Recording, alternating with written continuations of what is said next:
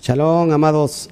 Qué bueno que estamos nuevamente hoy dispuestos a seguir con, con, el tiempo de instrucción. La verdad es que para mí es un, es un gusto estar con todos ustedes y creo que eh, los días como estos se hicieron para escudriñar la Torah, para avanzar cada día más en, en este tiempo y así que gracias a todos, les saludamos nuevamente.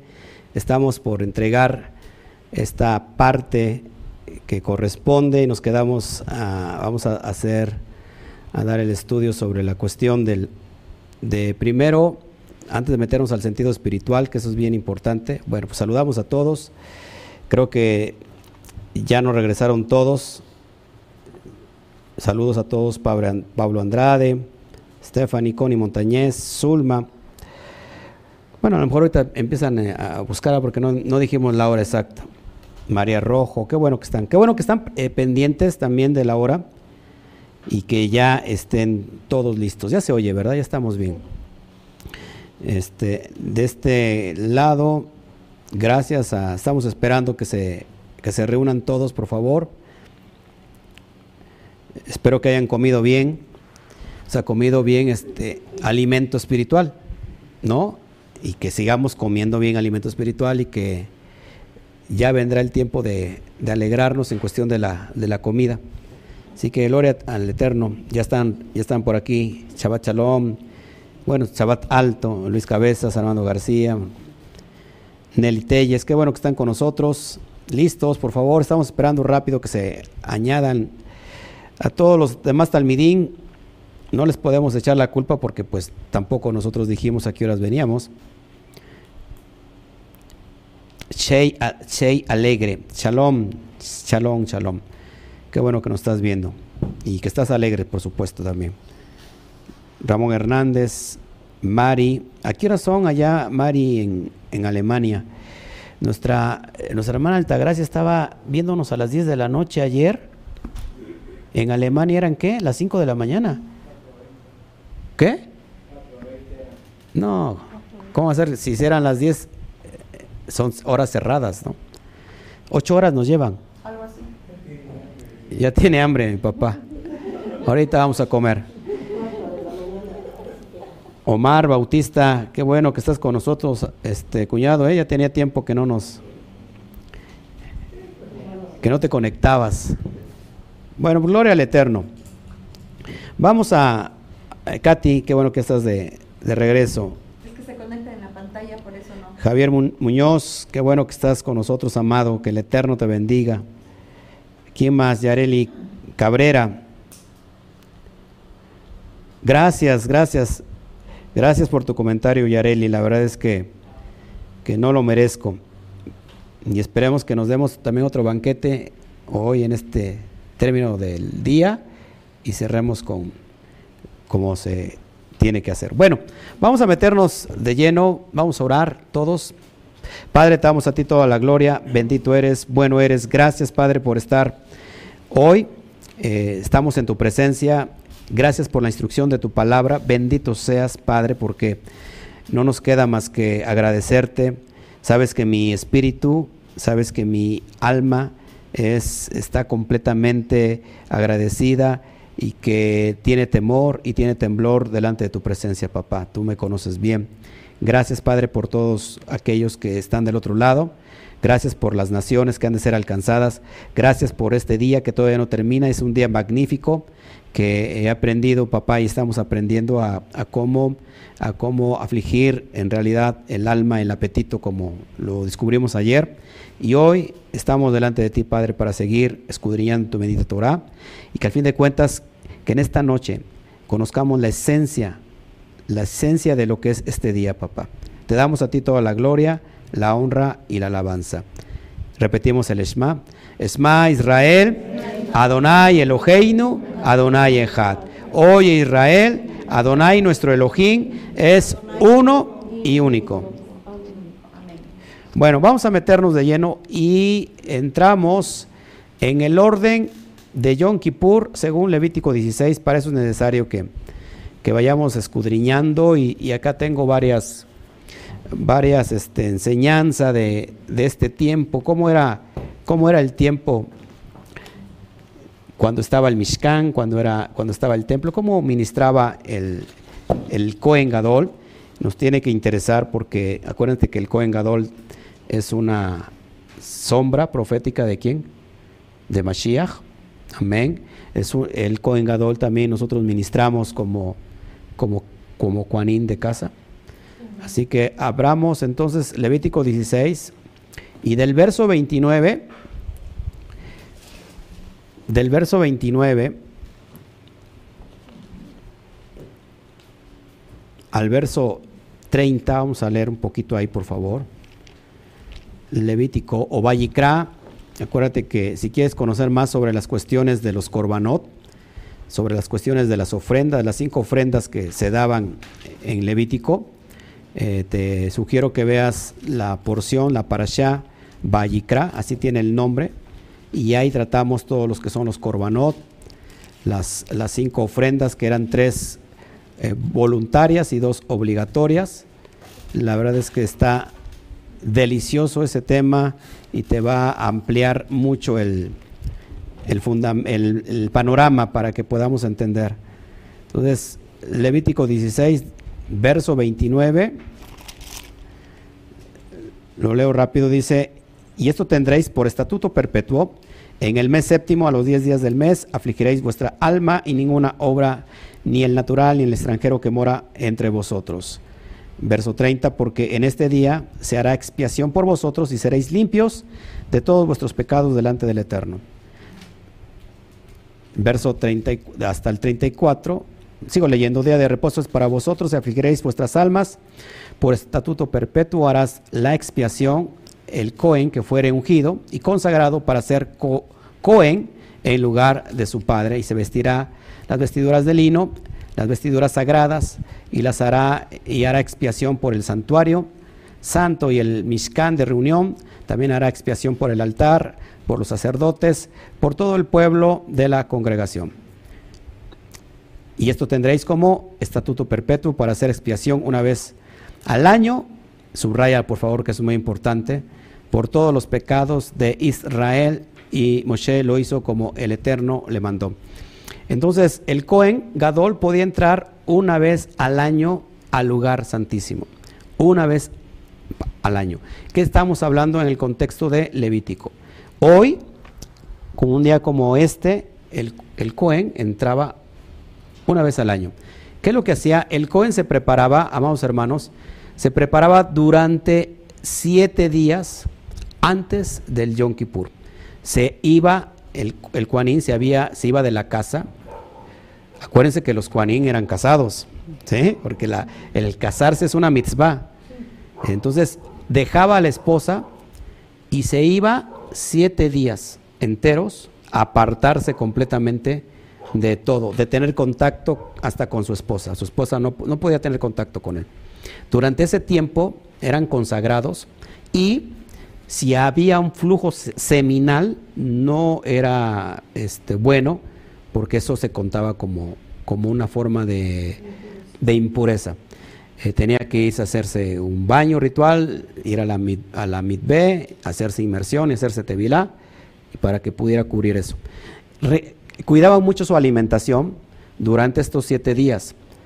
No comían lo que se come, nosotros comemos y ya, bueno, tratamos de comer en la cena de, separación lo que más podamos, ¿no? Y este, bueno, ¿por qué hacían esto? Porque eso es bien, bien vital. ¿Recuerda cuándo se inauguró el Mishkan? ¿Cuántos aquí saben cuándo se inaugura, se oficializa, se empieza a oficializar los servicios del Mishkan en el desierto? Eso es bien importante también que lo sepamos. Vimos una para allá.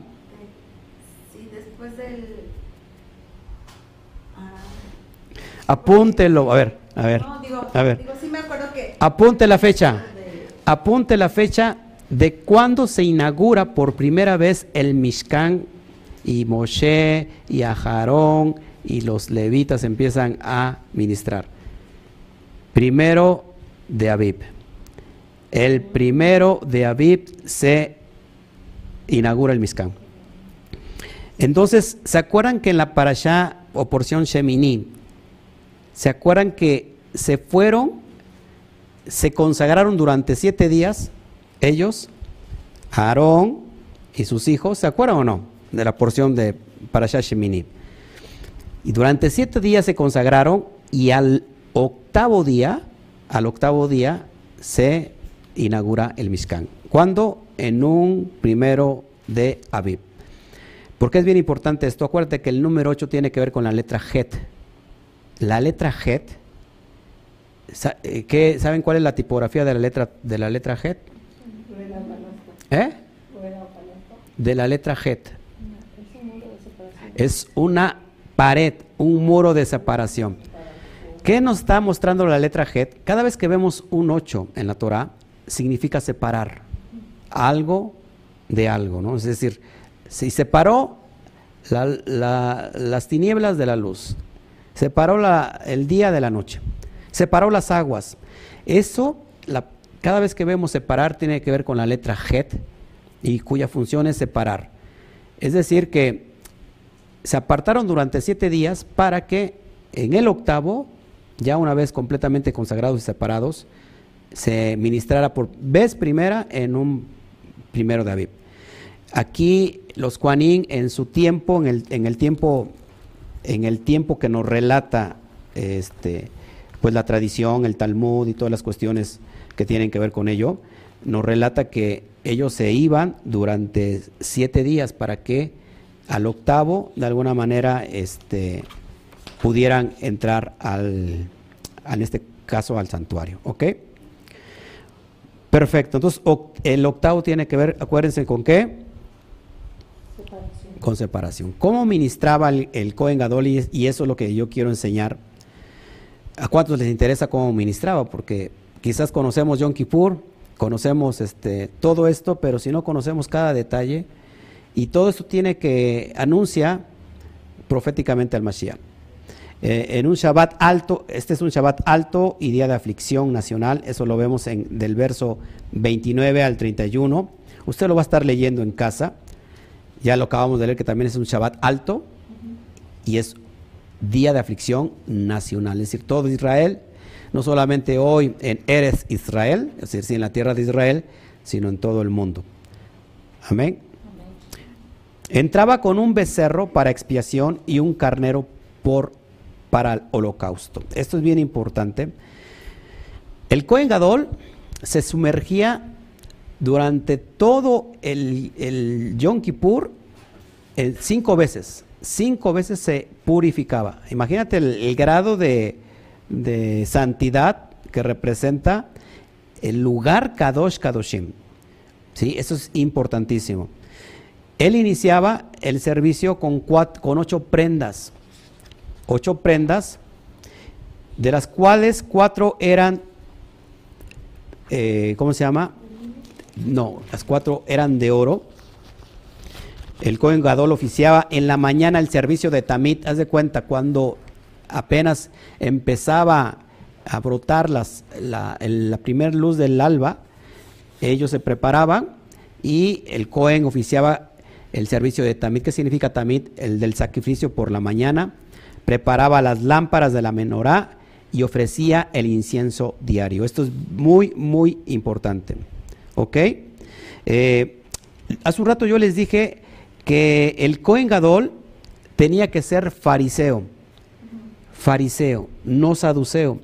¿Por qué, por, qué, ¿Por qué causa? Porque acuérdate que los saduceos no creían en la resurrección como en muchas otras cosas que cree un, fariseo. De ahí el término que parush no significa algo despectivo, sino todo lo contrario.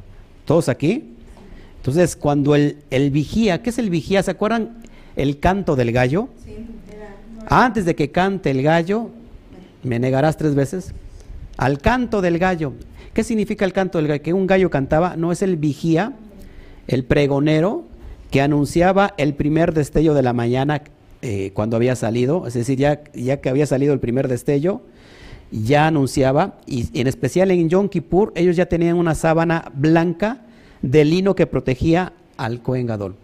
Lo protegía y entonces le quitaban las ropas y se sumergía en la mikveh y se colocaba, ojo, las ropas de oro para iniciar las ofrendas continuas de la mañana. Recuerda que todos los días, todos los días había ofrendas, todos los días. Esto imagínate el trabajo de un Cohen, de un Cohen Gadol y de los Kuanim. Hermanos, yo lo digo con mucho respeto y a mí me encanta ministrar, me encanta eh, enseñar la Torah, pero imagínate, nosotros ministramos, bueno, yo ministro todos los días, se puede decir, pero abiertamente y a ustedes tres veces a la semana. En este caso, pues ya llevamos y lo que se viene.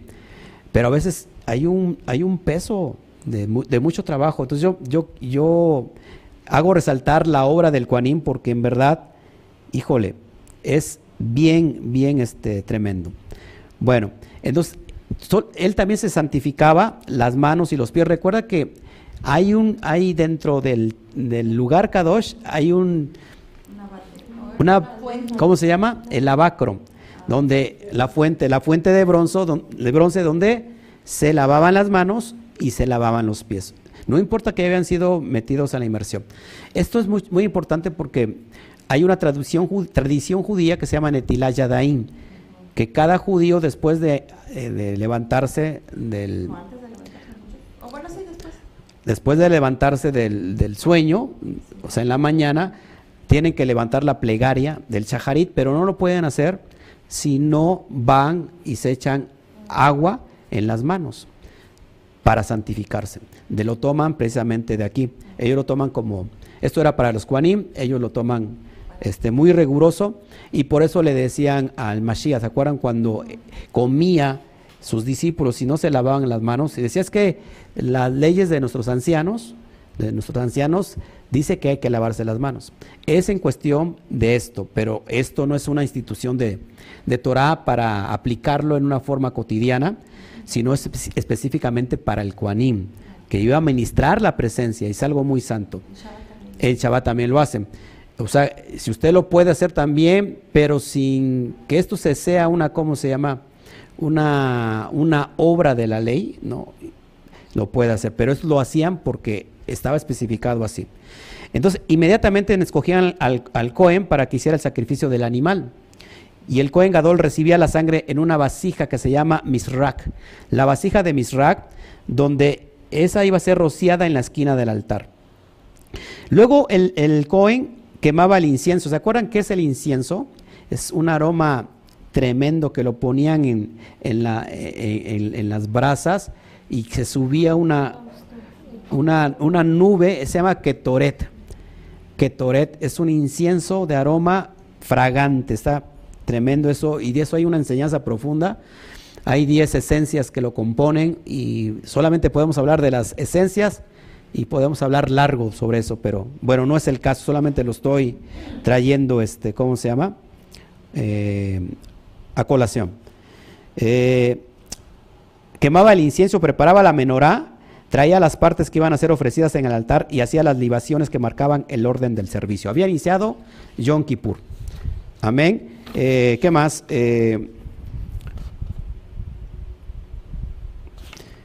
Y después de eso, colocaban otra sábana blanca, después de que había prendido las, las candelas de la menorá, que había quemado el incienso, el ketoret, de nuevo disponían una, una sábana de, de lino y el Coven Gadol se quitaba la ropa y se sumergía una vez más al mikveh, es decir, hacia Tevilá, y volvía a santificar sus manos y sus pies. Es ahí cuando ya iba a entrar por primera vez al lugar santísimo y tenía las vestiduras de lino blanco. oiga usted esto porque es bien importante y por eso lo estoy, lo estoy mencionando. Las, vestiduras que se conocían como pelucián, pelucián. Y esto eran ropas muy costosas que eran preparadas con lino producido de la región de Pelusium, esto es en Mizraim. Eran llamadas las vestiduras, fíjense, las vestiduras magníficas para servir al Rey de Gloria. Estas Pelusian que eran cuatro prendas solamente, no llevaban nada de adorno, por eso nosotros venimos de blanco, se quitaban todos los, eh, los, lujos de los, del pectoral de oro, de las piedras, de todo eso que era de oro, eso se lo quitaban y solamente entraban con estas cuatro prendas que eran conocidas como vestiduras magníficas para servir al Rey de Gloria. Es por eso que nosotros nos vestimos de blanco, porque también eh, dice la tradición que en este momento en Yom Kippur, somos como ángeles. Somos en la misma dimensión como los ángeles. Eh, los ángeles pues no comen, ¿no? Y, no estamos comiendo. Y hay una elevación espiritual. Entonces es, me, llama mucho la atención porque estas vestiduras eh, que estamos portando pues no son de lino ni tampoco son, son de, de, esa región. Pero bueno, yo al menos porto esto de lino. Y, es una alusión, ¿no? De que estamos es algo muy, muy, muy kadosh. Entonces, fíjense, esto es bien importante, se les voy a leer rápido esto. El toro permanecía entre la eh, en la antecámara y el altar mirando su cabeza hacia el sur. Luego era volteado y la cara del toro miraba hacia el oeste, hacia el santuario. Es el primer animalito que era sacrificado y donde el Cohen Gadol ya entraba al lugar Kadosh Kadoshim. Entonces el Cohen Gadol colocaba sus manos sobre la cabeza del animal y confesaba sus pecados, no dejando nada escondido. No había nada que tú pudieras esconder porque ibas a entrar a la presencia de Hashem. Y es más, recuerda que las personas morían. Morían si algo estaba mal. Por eso el, el Cohen se preparaba durante todo el año para entrar. Esto es bien importante porque hoy podemos disfrutar de esa gracia, de esa misericordia que está sobre nosotros. Ojo, ¿eh? que esto no es libertinaje. Una cosa es libertinaje y otra cosa es libertad. Tenemos libertad para disfrutar de la gracia, no faltando el lógico el respeto. ¿Ok? Entonces él pedía perdón por todos sus pecados, los enumeraba desde el más pequeño hasta el más pesado. Y cada, y cada confesión eh, tenía que contener el nombre inefable. Ahí el Cohen Gadol mencionaba el Shen Hameforash. que es el Shen Hameforash? El nombre inefable. La, primera, fíjese, había, había tres confesiones.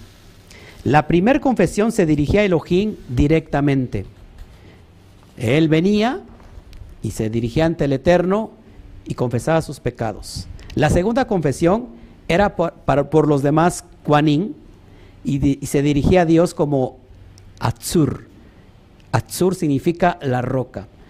¿Por qué? En su calidad de misericordia, la roca. Y otra tercera confesión abrigaba a toda la nación de Israel. O sea, una era para sus pecados, para él, para su casa, su familia, otra era para los los demás Juanín, los levitas, y otra era para todo el pueblo en general. Así que él estaba representando en ese mismo momento a todo Israel. Por eso es bien importante que entendamos. Por eso nosotros conocemos que el Cohen Hagadol Mashiach es en propiciación para todo Israel. ¿Ok? Eh, cada una de las veces se volvía donde estaba el toro y comenzaba sobre su cabeza. Es decir, venía y confesaba sus pecados e iba hacia el toro. Volvía a entrar y volvía a confesar. Así las tres veces. Así es. Y cada vez que el, el Cohen Gadol pronunciaba el santo nombre, yo le decía aquí a mis hermanas que no tenemos que, que decir el santo nombre. Es un nombre que es Kadosh, Kadosh.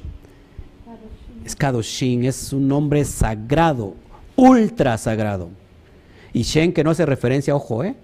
al, nombre, a la fonética como tal. El Shen hace, en realidad en el hebreo tiene que ver más allá con un nombre de pila. Shen hace referencia a la personalidad, a la misma persona en sí, a, la, a la fama de la persona. Entonces es bien importante que si nosotros tratemos de decir mm, sí, este, que nos guardemos de estar diciendo el, el, Shem. ¿Ok? Entonces, después de sacrificar el toro, fíjense. Ah, bueno, cada vez que el Cohen Gadol mencionaba el nombre, todo el pueblo se tenía que arrodillar. Por eso hoy se estila que en las sinagogas en Yom Kippur se arrodillan tres veces, tres veces para cumplir lo que, se, lo que pasaba en ese tiempo. Eh, eso es bien importante.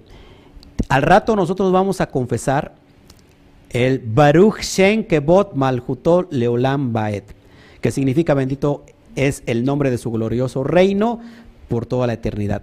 Este, esta frase, cada vez que se recita el Esma Israel, se dice, tú acabas de recitar el, el Esma Israel, Esma Israel, Adonai Eloheinu, Adonai Echad, Baruch Shen Kebot Malhutol Leolam Baet. Solamente en Yom Kippur se dice fuerte Baruch Shen Kebot Malhutol Leolam Baet. Porque, ahorita te voy a explicar por qué. Porque hay un tiempo de gracia donde eh, se tiene que escuchar este, este, esta expresión de alabanza. Después de sacrificar el toro, el Cohen Gadol entraba en el lugar santísimo por primera vez, ojo, y ofrecía el incienso frente al arca sagrada. Eso es impresionante. Imagínate, yo, yo creo que mis piernitas me estuvieran así temblando. Imagínate. O sea, estar preparado para entrar directamente a la presencia del Todopoderoso. Mis piernitas estarían y entraba por primera vez el Cohen Gadol y ofrecía incienso frente al arca sagrada. Ah, esto es impresionante. Y una segunda vez regresaba al, lugar Kadosh Kadoshin, lugar santísimo, y esparcía la sangre del animal. Recuerda que esto es impresionantemente y es profético y es lo que vamos a ver. Luego de haber echado la suerte de los dos cabros, volvía a regresar al lugar Kodesh Hakodashin o Kadosh Kadoshin y esparcía la sangre del cabro que había sido, eh, que había caído para la suerte de Hashem, que era la ofrenda por, ¿se acuerdan? ¿Por qué era la ofrenda de este chivo? Lo vimos y lo estudiamos la semana pasada. ¿Lo ignoran? ¿Lo ignoran? ¿Eh? El chivo que caía para era para la para, para la derecha es para no no no no espérate espérate no no había dos chivos dos machos cabríos uno era para Adonai que se llama la Adonai y otro era para Azazel ¿sí se acuerdan? sí bueno esa ofrenda que de ese chivo que era para Adonai ¿para qué ofrenda era? ¿De qué pecado, para qué pecado era esa ofrenda?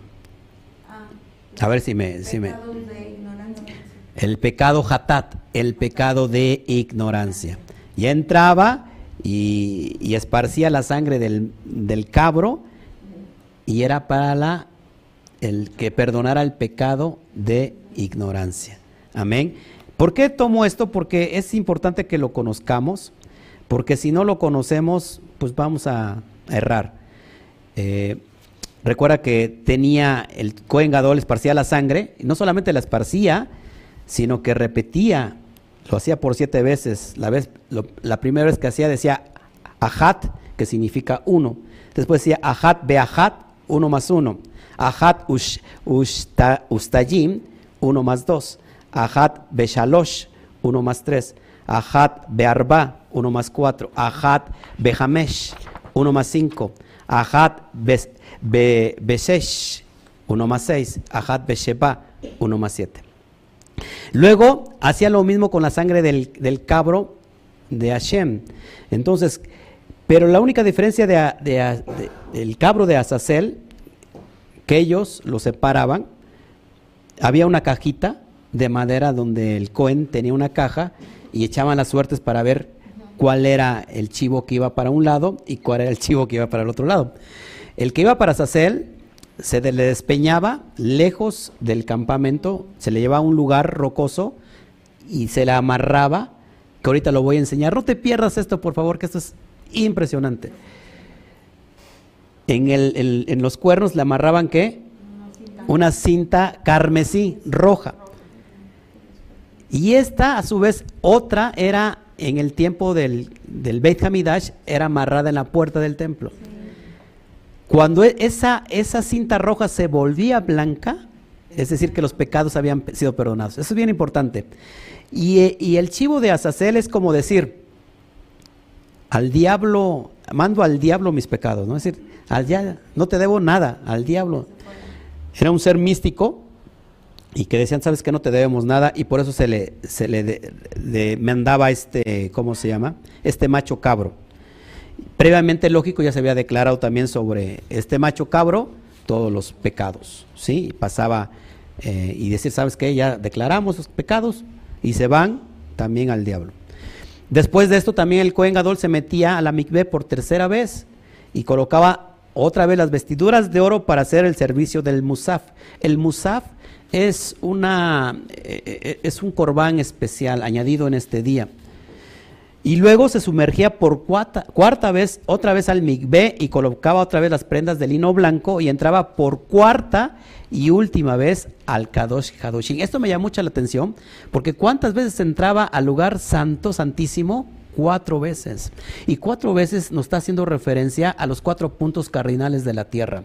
Cuatro tiene que ver con en referencia a todas las naciones. Por eso es bien importante que todos los elementos que no conocemos y todos de alguna manera nos quieren decir algo. ¿Por qué? Porque cuatro puntos cardinales de la tierra, norte, sur, este y oeste, estaban siendo declarados en ese momento.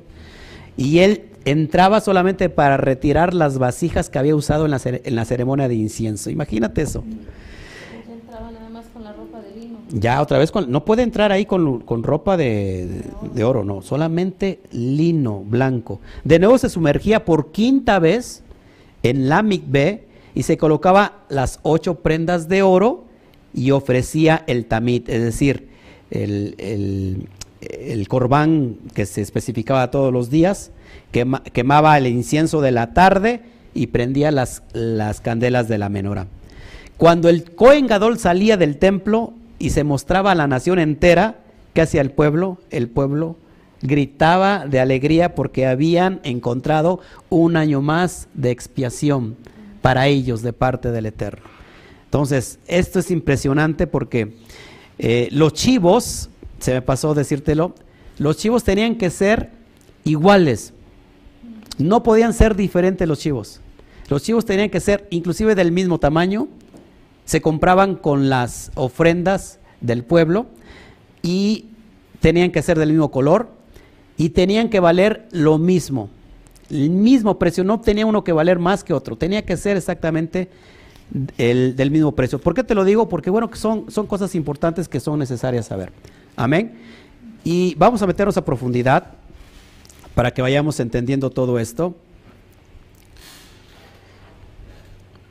Se vestía completamente de lino, ya te lo dije. En otras moadín se visten elegantemente, pero en esta es completamente de. Se toman dos machos cabríos para expiación.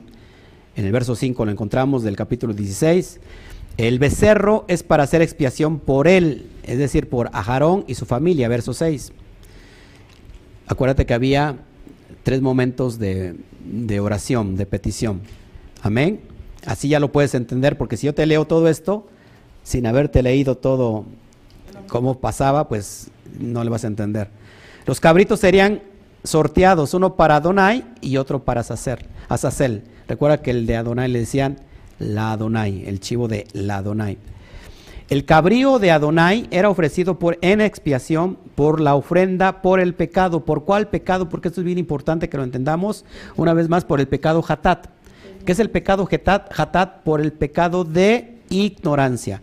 Por eso el Mashiach en la cruz dijo, Padre, perdónalos porque no saben lo que hacen, por el pecado de ignorancia.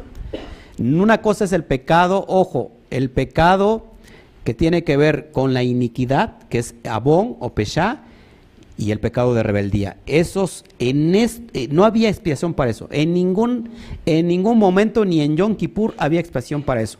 Por eso encontramos y entendemos los reshaim. Los reshaim es una alusión que no va a haber perdón para ellos. ¿Por qué? Porque son reshaim. Por eso no existe tal, tal expiación por eso. Pero tenemos también la promesa en el Mashiach, que aún esos pecados, porque si no, imagínate, Israel estaría todo fuera. No sé si me explico. Sí.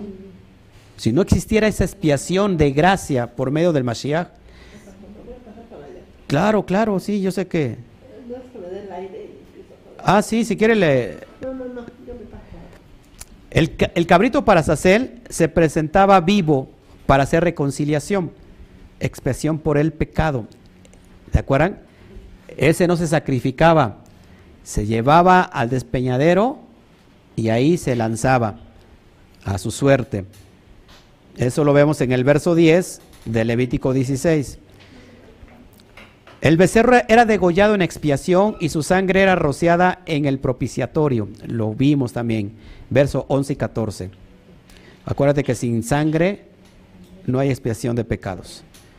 El Cohen Gadol tomaba fuego del altar y derramaba perfume en el lugar santísimo. Verso 12 y 13. El- es el, ¿cómo se llama? El incienso. ¿Cómo se le conoce? Ya lo dije hace un ratito.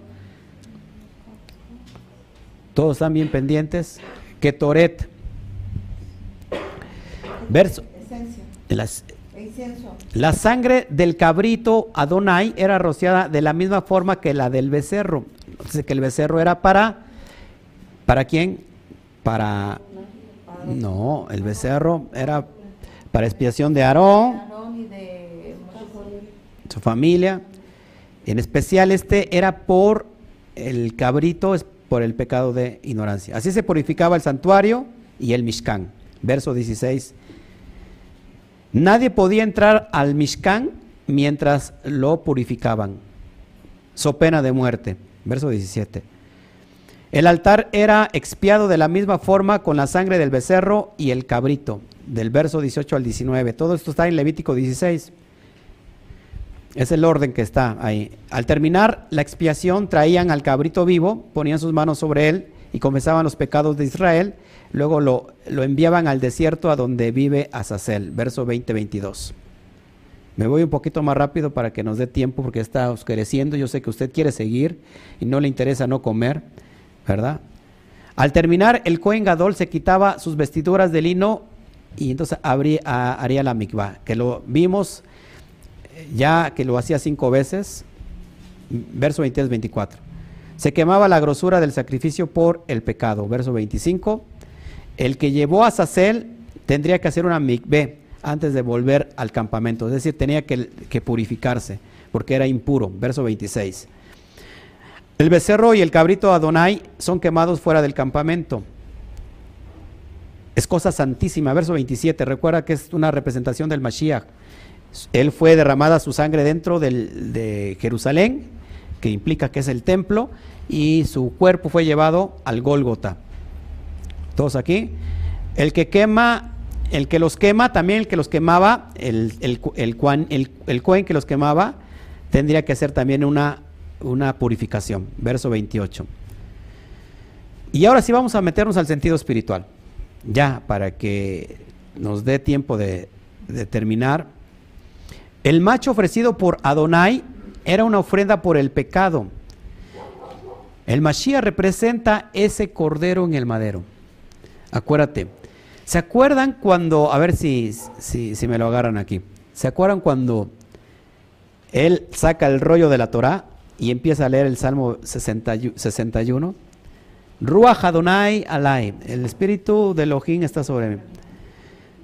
Y por cuanto me ha ungido, y si dice, este es el momento, Eh, porque ese, ese libro, ese Sefer, no se podía leer, al menos cuando llegara el Mashiach. Y les dice, este es el tiempo, se ha cumplido hoy conmigo. Es decir, yo soy el Mashiach. ¿Qué hicieron? ¿Se acuerdan qué hicieron? ¿Qué hicieron? ¿Lo querían qué? Despeñar. En alusión a que era como el chivo de Azazel. Y, también él es una función del chivo para Azazel, porque él también cumplió para perdón de los pecados en ese sentido. O sea que Mashiach estuvo ahí simbolizado en todos los sentidos. Es impresionante que estaba no solamente simbolizado con el, con el becerro, sino también con el, con el, con el macho Azazel. Eso es impresionante. Por eso es, es importante que lo vayamos conociendo. Y lo querían despeñar, ¿se acuerdan? Lo querían echar. Los llevaron fuera de, de la ciudad y lo querían. Mira lo que dice Romanos 8.3, porque eso es lo que me, me encanta a mí estudiar con ustedes hoy. Dice, pues lo, pues lo que la ley no pudo hacer, ya que era débil, por causa de la carne, Elohim, a ver, pues lo que la ley no pudo hacer por, ya que era débil por causa de la carne. Está hablando que la ley no es que haya sido débil, sino que lo que lo hacía débil era la causa de la carne de la persona que lo recibía. Recuerda que estamos hablando en el contexto de que tenían eh, un corazón de piedra. Elohim lo hizo, ojo, enviando a su propio hijo en semejanza de carne de pecado y como ofrenda por el pecado, yo lo subrayé ahí y tienes que subrayarlo porque la, esta es ofrenda por el pecado, ¿cuál pecado? El pecado hatat. Dice, condenó al pecado en la carne. O sea que por los medios de este redentor, Mashiach, nosotros hemos sido eh, declarados justos, libres de pecados como en el tiempo que pasaba con estas, estos corbanot. Sí, me están entendiendo porque lo veo como cara de Watts. Juan 1.29 también es bien importante. Juan 1.29. Pero está hablando del pecado de ignorancia, ¿verdad? Así es. Dice así, el siguiente día vino Juan a Yeshua, que venía a él, y dijo, he aquí el Cordero de Elohim que quita el pecado del mundo. Tenemos un Goel y una esperanza poderosa que este Goel redentor de, cual, de, la, de toda la iniquidad, esto es impresionante, porque hay una alusión directa que cuando, por ejemplo, él cumplió todas las Moadín de primavera, en, en Hamatzot, ¿Qué, es lo que se hace en Hamatza? los panes sin levadura. ¿Qué es lo que se hace en las casas? ¿Qué es lo que se acostumbra a hacer? Se saca toda la levadura. No existe nada de levadura. Mashiach cuando fue a la tumba, extrajo todo el pecado. Todo el pecado del, del mundo. Por eso es bien importante que en él tenemos esa entrada directa que nos conecta a regresar a la casa del Padre, pero ya no para volver a hacer lo que estábamos haciendo, o que estábamos haciendo, que era transgredir la ley. Por eso es el que quita el pecado del mundo. Pero también tenemos que ver la cosmovisión de por qué dice del mundo. El mundo para el primer siglo constaba de cuántos, ¿se acuerdan cuántos, cuántos este, toros se sacrificaban en, el tiempo de, de, de Sukkot? 70 toros. ¿Por qué 70? En alusión de todas las naciones. ¿Cuántas naciones había? 70 naciones. ¿Y por qué decía que el mundo? Si el mundo lo había rechazado, si el, si el mundo eh, estaba en, pecado, ¿por qué por el mundo? Cuando dice el mundo, está haciendo referencia que el mundo, en el mundo están aquellos que se habían perdido. Por eso dice, vayan y hagan discípulos a todas las naciones. Porque los hijos que andaba buscando el Padre por medio del Mashiach, las ovejas perdidas de la casa de Israel, no estaban en Israel, sino estaban en todo el mundo. Es en ese contexto, ¿eh? Porque si nosotros lo entendemos literal, entonces vamos a fallar cuando dice en Juan, en, en Juan 3:16, porque de tal manera amó Dios al mundo. Eso es eso es algo que, si lo entendemos literal, pues Dios ama a todo el mundo. Y de ahí decimos que todos somos sus hijos, pero en verdad, en verdad todos somos sus hijos o su hijo es Israel. Y claro que, que, que, ama a la humanidad y quiere darle regalo de redención, pero no, no, no significa que por eso eh, el mundo eh, siga haciendo lo que sigue, lo que, lo que siempre hace, que es transgredir la ley. Que Dios ama, la famosa frase, Dios ama al, pecador, pero aborrece el pecado. Eso no está en la Torah, eso lo dijo Mahatma Gandhi, para que entienda, eso no, no, lo, no viene en la Torah. Seguimos avanzando, no después me quieren crucificar a mí. Estamos, recuerdan, en el, en el sentido espiritual de Yom Kippur. El macho cabrío por Azazel era ofrecido como expiación por el pueblo y era llevado a las afueras de Israel, cargaban sobre él todos los pecados del pueblo y eran arrojados, despeñados desde el risco de la montaña del desierto. Y esto es bien importante porque, bueno, suerte se los comenté, Azazel era considerado uno de los ángeles caídos. ¿Se acuerdan qué pasó en el relato de Bereshit capítulo 6, donde los hijos de Elohim se meten con las hijas de los hombres? Nacen de ahí los famosos Nefilín. Nefilín que significa gigantes, pero Nefilín viene del término hebreo nafar, y nafar significa caer. Por esto estos Nefilín vienen o proceden de ángeles caídos que se metieron, hicieron lo, lo horroroso delante del Eterno. Por eso que este ser mitológico, como había pecado sobre, de iniquidad sobre Israel, le enviaban este, este chivo diciéndole, ¿sabes qué? No te debemos nada, ¿no? No queremos nada contigo, al diablo contigo. Es prácticamente lo que significaba.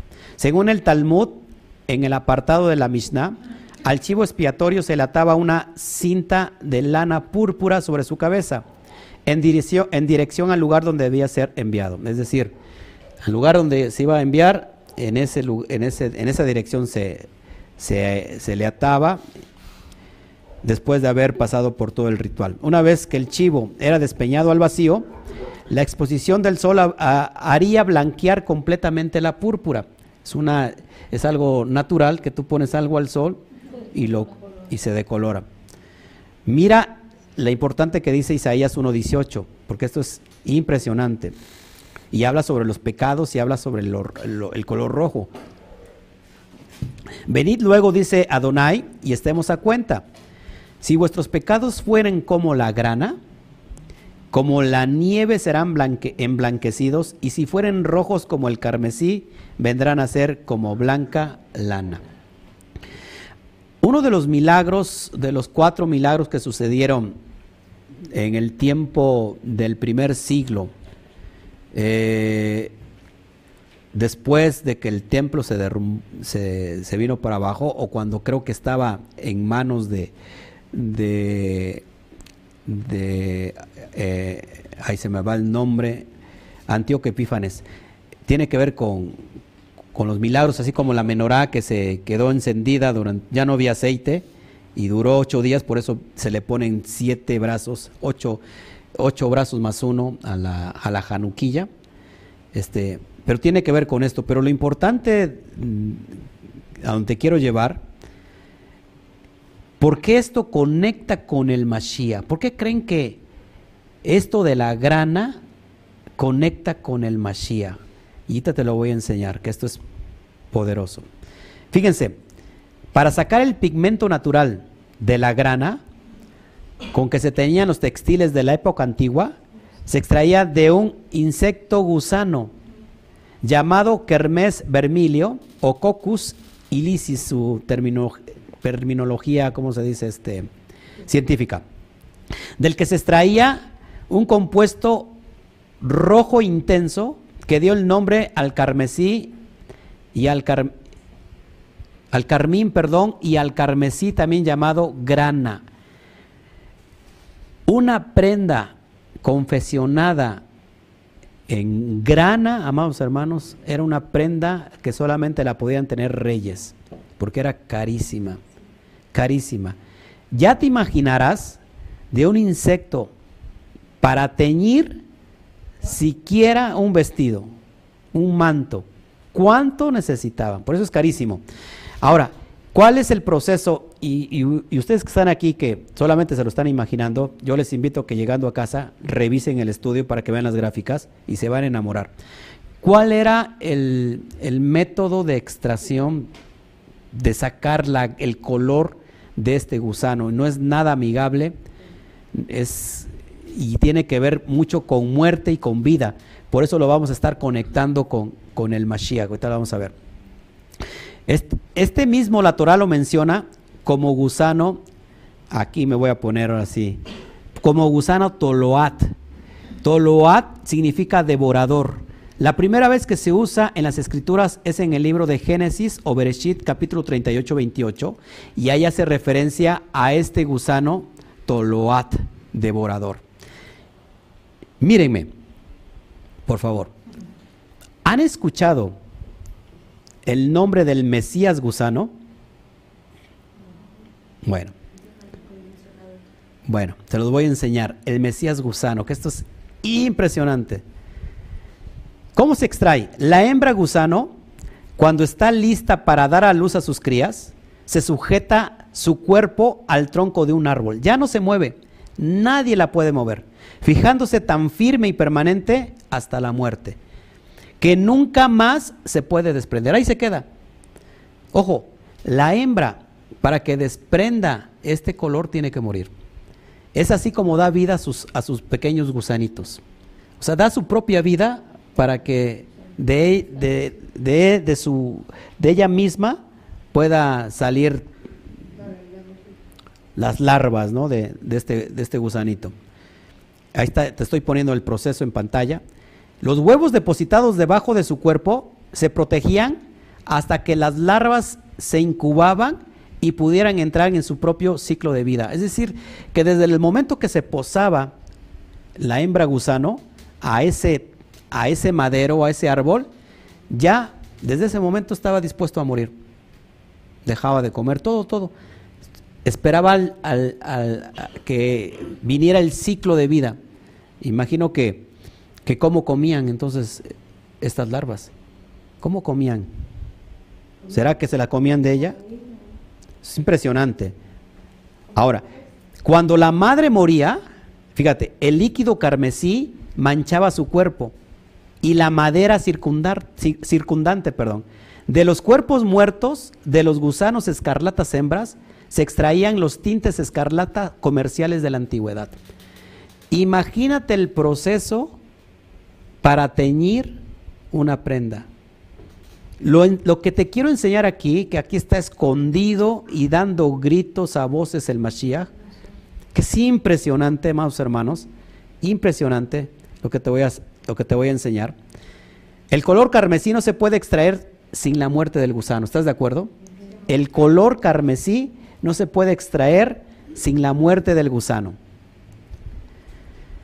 Entonces el gusano llega a su momento de que se posa en ese madero, en esa madera, ya nadie lo remueve y una vez que cumple el ciclo de vida todas esas larvas, él explota y de ahí se extrae el color carmesí, la grana. Asimismo Mashiach tuvo que morir para dar vida en ese palo, en ese madero. Asimismo el Mashiach eh, gracias a sus méritos. Yo cuando menciono esto me quebranto porque méritos inigualables. Así morir el Mashiach como un vil gusano para dar vida en ese palo, en ese madero. Y ahí te lo pongo en pantalla para que lo que vayas comparando esto y que que si no existiera esto el fundamento y nos viera un judío, va a decir, ah, ustedes están sacando de su idea, están comparando algo que... Pero por eso está el Tanakh, por eso está la Torah, para que nosotros confirmemos todo lo que te estoy enseñando hoy, en este día. Es impresionante que morir para dar vida. Mira lo que dice el Salmo 22, verso 1 y verso 6, que nos habla en absoluto sobre el Mesías gusano. Híjole. 1 y 6, 22. ¿Qué palabra, qué frase fue, fue una de las frases que dijo en el madero, el Mashiach, ya cuando estaba muriendo?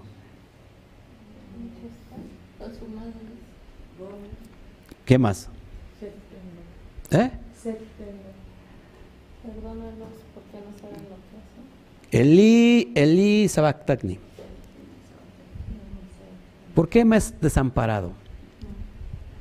Ojo, que el número 22, y aquí está la riqueza de esto, eh, desafortunadamente creo que no todos volvieron para, esta, para este estudio y se están perdiendo de algo maravilloso. Ojo, el número 22 ¿cuántas, ¿Cuántas letras tiene el alefato hebreo? 22. 22 letras. Y curiosamente el número 22, el Salmo 22 tiene que ver precisamente cuando el Mashiach acaba, finaliza, así como finaliza el, el, alefato hebreo, dice, ¿por qué me has desamparado? Y es precisamente el Salmo 22. Fíjate lo que te, te lo voy a poner ahí en pantalla. Dios mío, o Elohim mío, o Eloheinu, Eloheinu, ¿por qué me has desamparado? Ojo, ¿por qué estás tan lejos de mi salvación y de las palabras de mi clamor? Fíjate lo que dice el verso 6. Mas yo soy gusano y no hombre, aprobio de los hombres y despreciado del pueblo. Anoque tolat, cuando dice yo soy gusano es anoque tolat. Mas yo soy gusano. El Mesías, siendo el sádic, el elegido, portando el título de Bar Elohim o, Benei, o, Ben Elohim, se tuvo que hacer como un, un gusano para dar el propósito y cumplir el propósito del Padre sobre nosotros. ¿Por qué nos ofendemos de que cuando alguien nos ataca? ¿Por qué nos ofendemos por... Es una ofensa, pero imagínate que alguien te dijera, tú eres un gusano. Tú eres un vil gusano. Y Mashiach lo tuvo que soportar todo. Por amor, por amor, por pasión, para cumplir esas promesas que estaban sobre él. En, en, ese momento sabía lo que estaba cumpliendo proféticamente. ¿Por qué? Porque él sabía y conocía todo el Tanaj. Él era un rabino. Y no cualquier rabino. Estaba en una dimensión que, que en ese tiempo y hasta el día de hoy no hay un rabino que le, que le comprenda. Estaba en una dimensión mayor. En ese momento que estaba muriendo sabía, antes de ir al, al, madero, cuando él dijo, Padre, si es posible, pasa de mí esta copa, este sufrimiento, pero que no se haga mi voluntad sino la tuya, él sabía que estaba cumpliendo cabalmente todas, toda la profecía que hablaban sobre la redención. Él conocía esto. Si alguien conocía la Torah era él. Si alguien conocía la Torah era él. Llamar al Mesías gusano y llegar a un nivel tan bajo para poder dar vida. ¿No te parece impresionante? Por eso, eso que amarraban en los cuernos de ese chivo estaban representando al Mesías. Ese, ese, ese rojo carmesí se convertía en blanco, señal que los pecados son perdonados. Imagínate, si después de que vemos cómo sufrió el Mashiach, ¿por qué nosotros pretendemos que cuando nosotros venimos a Él y creemos en su mensaje, no tenemos que hacer absolutamente nada? Ya lo hizo todo Él por mí. ¿Por qué voy a guardar la ley? ¿Por qué voy a guardar la Torah? ¿Por qué voy a guardar las fiestas? ¿Por qué voy a guardar lo otro? ¿Por qué voy a guardar Yom Kippur? Pretendemos que ya lo hizo Él todo por mí. ¿Sabes qué? Lo hizo para que tú y yo saliéramos del estado de pecado donde estábamos y nos diéramos cuenta que si Él siendo sádic, porque la palabra sádic, ojo aquí que no la llena cualquiera. Un sádic es un justo. Un sádic, la sangre del sádic, Él tuvo que ir hasta el fondo, hasta lo más bajo, vil y despreciable para dar en él propósitos de vida. Y luego nosotros pretendemos, pues ya no hace falta hacer esto o aquello. No queremos humillarnos mucho. No queremos humillarnos. Y si alguien te dice, ¿sabes qué? Ignorante, pues a veces te enojas. Imagínate que alguien te diga, un gusano. ¿Sabes? Cuando yo entendí esto, yo me revolqué en el piso a llorar. A llorar porque, ¿cómo es posible que a veces no podamos perdonar una ofensa. guardamos rencor. Y guardamos rencor. Y él que fue pisoteado, el Sadi que fue pisoteado, en favor de Israel, y que yo no pueda soportar alguna ofensa. Por eso yo cuando entendí en la Keilah me, me revolqué en el piso a llorar. Porque no cabe duda que cuando nosotros queremos ir a una dimensión mayor, tenemos que conocer siempre que esa dimensión mayor siempre está en el fondo, en el piso, para ir a un nivel mayor. Si, si nosotros no tenemos una actitud de humildad, no podemos nunca ir a otra dimensión. Sino en cambio el sádic lo hizo.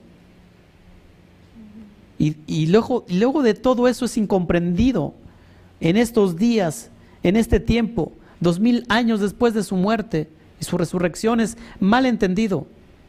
Mal entendido por casa de Judá, mal entendido por el pueblo cristiano que lo ha arropado según. ¿Te das tiempo que es, estos son los días finales de redención? Porque, ¿por qué no se supo la verdad antes? ¿Por qué no se conoció la verdad antes? La respuesta es bien fácil y lo dice Pablo y lo acabamos de leer hace un rato en la mañana. Romanos 11 que dice que era necesario que Israel se, endureciera en parte. ¿Hasta cuándo? Hasta la entrada de la plenitud de los gentiles. Este es el tiempo de la plenitud de los gentiles que están conociendo la verdad y que están diciendo, el Mashiach, el Sadik, eso hizo por mí, por mi casa, por Israel. ¿Cómo no soportar todo? ¿Cómo no soportar ser atacado, ser criticado? Y después, no solamente sintió el rechazo de, del pueblo, no del pueblo porque lo amaba, dice el libro de Lucas, que muchos judíos habían creído en él después de haber, lo amaban, pero lo, no lo recibieron los de su propia élite, los propios rabinos de su tiempo no lo recibieron, lo despreciaron. Y después fue llevado como oveja al matadero, le arrancó le arrancaron pedazos de su barba, le escupían. El látigo romano que en, la, en la, ¿cómo se llama? En la punta tenía metal y hueso. Cada vez que entraba rasgaba, decía que había personas que estaban condenados y salían ya ni, ni siquiera necesitaban ir a la, a la cruz, al madero. Ya ahí mismo morían porque las vísceras le brotaban. Imagínate, entraba el látigo y jalaba tendones, hueso, piel, vísceras, todo, entrañas. Y Mashiach tuvo que soportar 40 menos 1. Y esto 40 menos 1 hace referencia a esto, a los tzitziot. Esto tiene que ver con el número 39. En todo está Mashiach. ¿Por qué mi hermano judío no se da cuenta? ¿Por qué Judá no se da cuenta? ¿Por qué mi hermano cristiano no se da cuenta que no es así, como se lo han contado? Después de conocer esto, ¿tú crees que no, te puede, no se puede quebrantar tu corazón y decir, Padre, perdóname por todo lo que he hecho? Porque de nada sirve si yo estoy actuando de una forma diferente a la que tengo que actuar. Entonces su sacrificio ha quedado en vano. Y no es porque haya quedado en vano, su sacrificio es legal. Pero nosotros lo hemos ilegalizado. por eso es impresionante, mis amados hermanos. ¿Cómo no soportar? Así que te, te pido, amado hermano, y los que estamos aquí, los que estamos allá, que no te ofendas tanto por una ofensa. tengamos la capacidad de perdonar en esta noche. El Padre, el Mashiach dijo, por, que dijo que el Padre no nos perdonará si tampoco nosotros perdonamos a los que nos ofenden. Pero yo, ¿por qué voy a pedir perdón? Yo soy un cristiano, y voy, ¿por qué voy a pedir perdón? Yo ya fui perdón. Pedir perdón es rechazar el sacrificio del Mashiach. Óigame usted, el Mashiach cuando enseñó a orar, le dijo, cuando oren, oren así, Padre nuestro que estás en los cielos, santificado sea tu nombre, venga a nosotros tu reino, hágase tu voluntad como es en los cielos, igual en la tierra, y perdona nuestros pecados. Si el Mashiach oraba al Padre por perdón de pecados, siendo un sádic, ¿cuánto más uno de cada de nosotros. ¿Te das cuenta hasta, hasta qué punto estamos completamente dis- distorsionados? Pero sigue rechazando la ley, sigue rechazando lo que el Mashiach nunca rechazó. Él dijo, yo no he venido a abrogar la ley ni los profetas. He venido a darle cumplimiento, a enseñártela cómo se debe de cumplir. Y no pasará esta ley, no se va a quitar ni siquiera la letra más pequeña, la yud, ni, ni las puntuaciones que tú ves en la Torah. No se va a quitar hasta que todo se haya cumplido. Pero sigue rechazando, sigue blasfemando y sigue pisoteando la sangre del Mashiach, que por amor al pueblo de Israel se hizo como un gusano. Qué gran mensaje el mensaje del Mashiach. ¿Quién quiere, ¿Quién quiere ese mensaje? Nadie. Te voy a exaltar, te voy a coronar, pero te tienes que convertir en un gusano. ¿A quién le gusta eso? A nadie. Solamente a un sádic, a un justo. Y eso es lo que tenemos que entender, mis amados hermanos. La expiación solo era por pecados de ignorancia, como yo lo enseñé el pasado viernes. Vemos en Hebreos 9:7. Pero en el interno solo entra el Cohen Hagadol tan solo una vez al año y siempre debe traer sangre, la cual ofrenda para, por sí mismo y por los pecados cometidos en ignorancia por el pueblo. Recuerda que el, el corbán que se presentaba en Yom Kippur, el becerro y el macho cabrío, era por pecado hatat. ¿Sí? Esto ya lo enseñé el viernes. Pero Yeshua es el Cohen Gadol. Y mira la importancia de esto. Hebreos 9, 11, 14 dice, pero cuando el Mashiach se manifestó como el Cohen Gadol, de las buenas cosas que ya están ocurriendo, por medio de, su, de un mayor Mishkan, tabernáculo, tabernáculo, perdón, que no es hecho por hombres, pues, pues no es de este mundo creado, Estoy leyendo la versión Kadosh. Entró en el lugar Kadosh Kadoshin una vez y para siempre. Y entró no por medio de sangre de corderos y becerros, sino por medio de su propia sangre. Así redimiendo a todo el mundo para siempre. Llevan a muerte, llevan a muerte para que podamos servir al Elohim viviente. Yo te expliqué que el contexto de Hebreos es que ya no existía el templo. El templo fue destruido en el año 70 después de Mashiach, en, el tiempo de nuestra era común. No había cómo expiar pecados. Estaban preocupados el pueblo judío porque ahora cómo expiamos, cuál era la expiación y aparte todos en contexto de qué. ¿Se acuerdan de qué? ¿Se acuerdan lo que hablamos el viernes? ¿Cuál era el contexto de Hebreos? Para que le podamos entender. El contexto de Hebreos era la Brit Hadasham, el nuevo pacto de Jeremías 31, 31. Porque está diciendo que el viejo pacto se entra en desuso y tiende a desaparecer. Hablando no de la Torah, sino hablando del pacto que se hizo primero en las primeras tablas y que por el corazón de piedra de las personas no, no pudieron cumplirlo, pero ahora, es el nuevo, ahora este es el nuevo pacto que haré con la casa de Judá y con la casa de Efraín, ¿se acuerdan? Que la escribiré en mi ley, ¿cuál ley? La misma ley, pero ahora está en la mente y en el corazón. Ese es el contexto. Les está diciendo al pueblo judío, por favor, tenemos ahora, no se preocupen, ya no hay templo, no hay necesidad de que estén haciendo sacrificios. ¿Por qué? Porque tenemos ya un Cohen Gadol que entró una vez y para siempre. Entremos confiadamente al trono de su gracia. A eso se está refiriendo. No se está refiriendo que, que esto quedó anulado. Hebreos 9, 11 al 14. Bueno, estoy leyendo el 13, perdón. Porque si rociando ceremonialmente a las personas inmundas con la sangre de corderos y toros, y rociando las cenizas de, los, de las novillas, restauran su pureza, restauran su pureza externa, repito, estoy leyendo versión Kadosh, entonces, ¿cuán, ¿cuánto más, mucho más la sangre del Mashiach, quien por medio del Ruach eterno se, ofre- se ofreció a sí mismo a Adonai como sacrificio sin mancha, purificará nuestra conciencia de todas las obras que llevan a muerte para que podamos eh, servir al Elohim viviente. Esto es impresionante porque gracias a eso el Mashiach se convierte en un gusano, a ese grado, para que podamos recibir esto.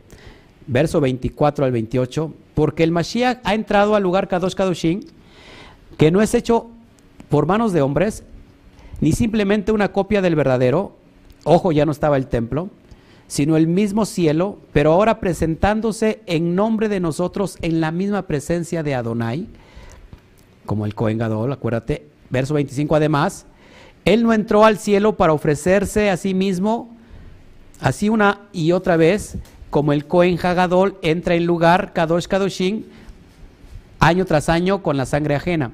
¿Cuántas veces entraba el Cohen? El Cohen Hagadol. Cuatro veces, acuérdate. Entró el Mashiach una sola vez y para siempre. Verso 26. Porque entonces hubiera tenido que sufrir la muerte una y muchas veces, desde la fundación del universo hasta ahora. Pero como es ahora, Él se ha manifestado una vez al final de los tiempos para quitar el pecado por medio del sacrificio de sí mismo. Pecado de Hatat, de ignorancia. ¿Sí? ¿Estamos aquí? Vamos.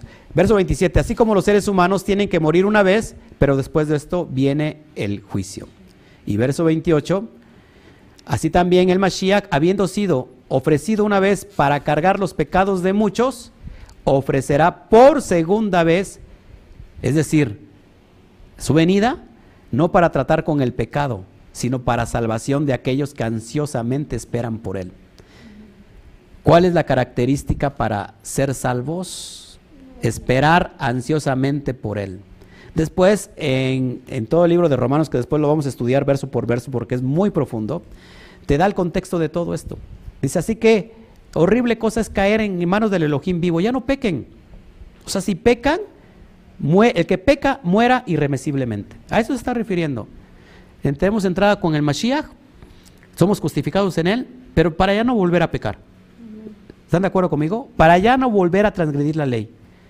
No para recibir su, su justicia ya. Sigue pecando. ¿Qué le dijo a la mujer?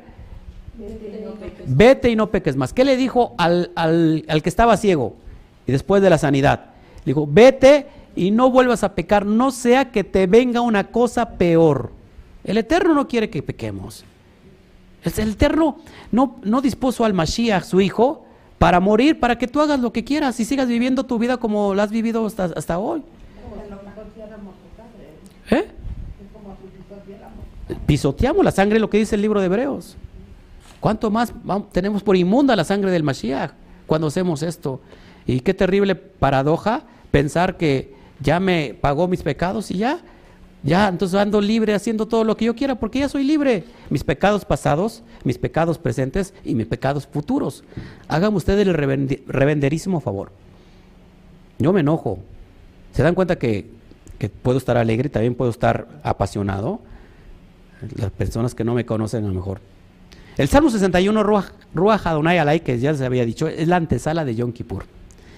Es decir, él ya se anuncia como diciendo, voy a dar libertad a los cautivos. Ese es el propósito, la antesala de Yom Kippur. Y termino ya, ahora sí, se me van a alegrar porque ya están viendo la noche. Puse a Albertito que se asomara allá en la azotea para que se asomara a la primera estrella y ya levantar el ayuno. En algunos dice que ya, ya desde hace dos horas. Ah, pero bueno, porque está en su país. Ya, usted que ya, ya entró el ocaso y cumplió con el, con, con, ¿cómo se llama? Con el, horas. con las 25 horas. Ya. Bendito sea Shem, coma ahí en la mesa y ahí me convida, por favor. Ya voy a terminar. Significado de la pictografía hebrea. Kippur. Tenemos una kaf, una yud, una, una pei, una bab y una reish. Lo pongo en pantalla para que lo puedas ver. Ahí está, kaf. ¿Qué significa la kaf? Ahorita lo vamos a ver. Mira, esto es bien importante, porque de la primer palabra de, de Kippur ya nos da la esencia. La kaf se, se usa para la palabra kafar. ¿Y kafar significa? Kafar significa Este, proteger. cubrir. Cubrir, cubrir los pecados. También de la letra kaf se extrae la palabra kabot. Kabot significa gloria. Baruch Hashem. También de la letra Kap se extrae la, la palabra Kalá. Novia. Novia. Kalá, novia. Entonces, si nosotros unimos estos significados,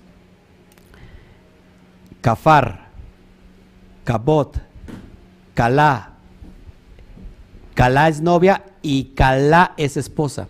O sea, suena, parecida a la fonética, pero se escribe diferente. Kalá, con doble L, Kalá es novia y Kalá, terminando con G, es decir, con H, es esposa. Si yo unifico ya desde la primera letra de Kippur, fíjate lo que dice. Fíjate, esto es impresionante y esto es un sot y solamente lo podemos descubrir en el texto original hebreo. Si yo uno kafar, kabot, kalá, kalá, cubrir con su gloria a la novia, a la esposa de la consumación, destrucción, aniquilación completa.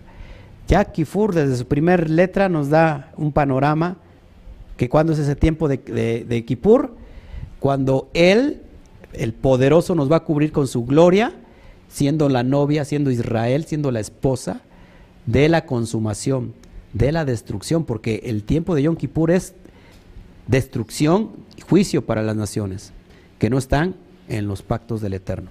Ya, ya, ya mero, ya mero este, damos finaliza, finalización. ¿Qué tanto es tantito? No aguantas nada. Isaías 10:23, que alguien me lo lea rapidísimo, por favor. Isaías 10:23, si no es que lo traigo ya. A ver, Isaías 10:23, rápido, porque ahí, ahí significa este contexto que te estoy enseñando. Isaías 10, 10:23, por favor, ¿ya lo aprendiste? Pues Adonai, Señor de los ejércitos, hará consumación ya determinada en medio de la tierra. Isaías 10:23 dice que Adonai hará consumación en medio de la tierra. Es decir, va a llegar el tiempo de Kippur y Kippur es el tiempo de la consumación, de la destrucción, de la aniquilación completa. Lo que habla el, el libro de Joel o Joel, lo que habla Malaquías, el día grande, terrible de Adonai. Así que, amados hermanos, vámonos rápido. Y ahí arriba te pongo algo con letra muy pequeñuela que, que no, la, no la veo. Y esto yo lo he hecho, ¿eh? Lo he hecho, lo he hecho y no este. A ver, aquí está. Entonces, si nosotros ponemos el significado cubrir con su gloria la novia esposa de la consumación completa, fíjate, lo repito una vez más, cubrir con su gloria la novia esposa de la consagración, de la consumación completa. Nótese que la consumación tiene que ver con los tiempos finales, la destrucción, todos aquí. ¿Me están siguiendo? Ok. Vamos entonces al texto de Isaías 10, 20, 23, 23. Acontecerá en aquel tiempo, lo tienes en pantalla, Isaías 10, 20, 23. Acontecerá en aquel tiempo que los que hayan quedado de Israel, ¿qué hace referencia a eso? ¿Un qué? Los que hayan quedado de Israel, Un remanente. un remanente. Y los que hayan quedado de la casa de Jacob, nunca más se apoyarán en, en el que los hirió, sino que se apoyarán con verdad en Adonai, el Santo de Israel. Verso 21. El remanente volverá, el remanente de Jacob volverá al Elohim fuerte. ¿Quién es el remanente de Jacob? La casa del norte, Efraín, los que están dispersos entre las naciones. Verso 22, porque si tu pueblo, oh Israel, fuere como las, la arena del mar, el remanente de él volverá, la destrucción acordada rebosará justicia. En el tiempo de Kifur, el padre cubrirá a la novia, a la esposa de esa consumación terrible. Eso es lo que está profetizado y es lo que va a pasar. Así que, amado hermano, no creas que la luna es de queso. Verso 23, pues Adonai, Yud Bat Sebaot, hará, ojo, hará consumación ya determinada en medio de la tierra. ¿Qué te parece este, este, este Sot? Esto que está implícito solamente en la primera letra hebrea. Ya te dice que Kippur, en la primera letra hebrea, todo esto.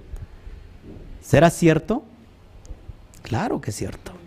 Te lo estoy demostrando con fundamento. Seguimos adelante. Ya vamos a terminar ahora sí. ¿eh?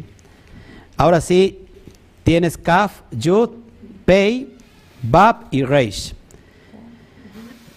Kaf es una, es una mano abierta, te lo voy a demostrar.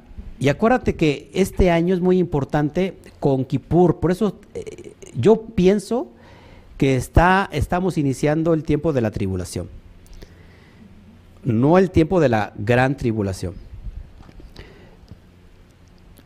¿Cuánto vale la letra Kaf? Vale 20. 20, sí. Y estamos en el 2020. Dos veintes. 20 por ahí. Dos Kaf. Y Kaf, que significa, ahorita te lo voy a mostrar, mano, mano abierta, hueco en la mano, abrir, postrarse, humillarse, debajo, unción, cubrir. Pero también significa alto, detente, deténganse. Por eso vemos en este 2020, porque los números anuncian algo profético de acuerdo a las letras hebreas. 2020 diciendo, hey, deténganse, póstrense. Es tiempo de postrarse, es tiempo de detenerse. Yo se los había anunciado esto desde hace un año precisamente estudiando las fiestas de, yo recuerdo porque le puse el video de Teruá, hace un año yo les profeticé sobre esto que se venía en el 2020, de las pestes de la, y, de, la- de lo que estamos viviendo hoy, y que les dije que era alrededor de todo el mundo y, hoy se está viviendo.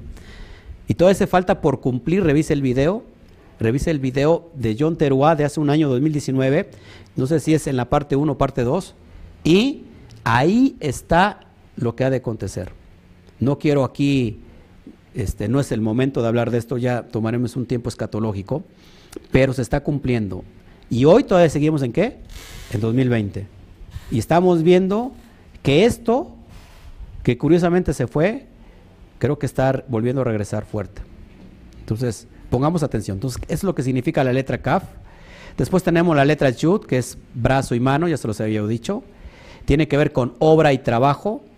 Representa la diestra de- del poder, la diestra de, po- de poder que tiene que ver con la Jotma, con la, perdón, con el Geset, con la bondad, con la gracia.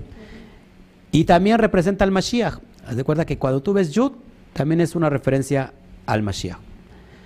Luego tenemos la letra Pei, que tiene que ver con la boca. La boca. Eh, representa palabras, representa hablar, representa, eh, el, tiene el número, la Pei, el número 80. Acuérdate que el 8 tiene que ver con un nuevo inicio. El 80 tiene que ver con un nuevo inicio en su máxima expresión, ex- en su máxima totalidad. O sea que ya te está marcando los parámetros de, de esto. Luego tenemos la letra Bab. La letra Bab tiene que ver con una estaca, con un clavo, con una unidad, con una conexión, con una vinculación. Y representa al hombre. ¿Por qué representa la letra Bab al hombre? Por el número 6. por el número 6, y el número 6 es en referencia al hombre, porque en el sexto día el Padre terminó la tierra, incluido al hombre. Tenemos la letra, por último, la letra. Se- así se suena como muy gutural, Reish. La letra Reish, que tiene, significa cabeza, una cabeza de hombre, de hecho, de ahí se extrae la palabra Rosh, que significa cabeza persona, lo más alto, las primicias, el principio, autoridad, y también está relacionada con el Mesías. Recuerda que quién es la cabeza de la Keilah? El Mesías. Representado por autoridad, pero ¿quién es la cabeza del Mesías? El eterno. El Eterno, el Todopoderoso. Ok. Ahora, uniendo todo esto que ves en pantalla, ya unificado, te voy a dar lo que significa. La esencia, lo esenciático de la palabra kifur, perdón, kipur, desde la pictografía hebrea.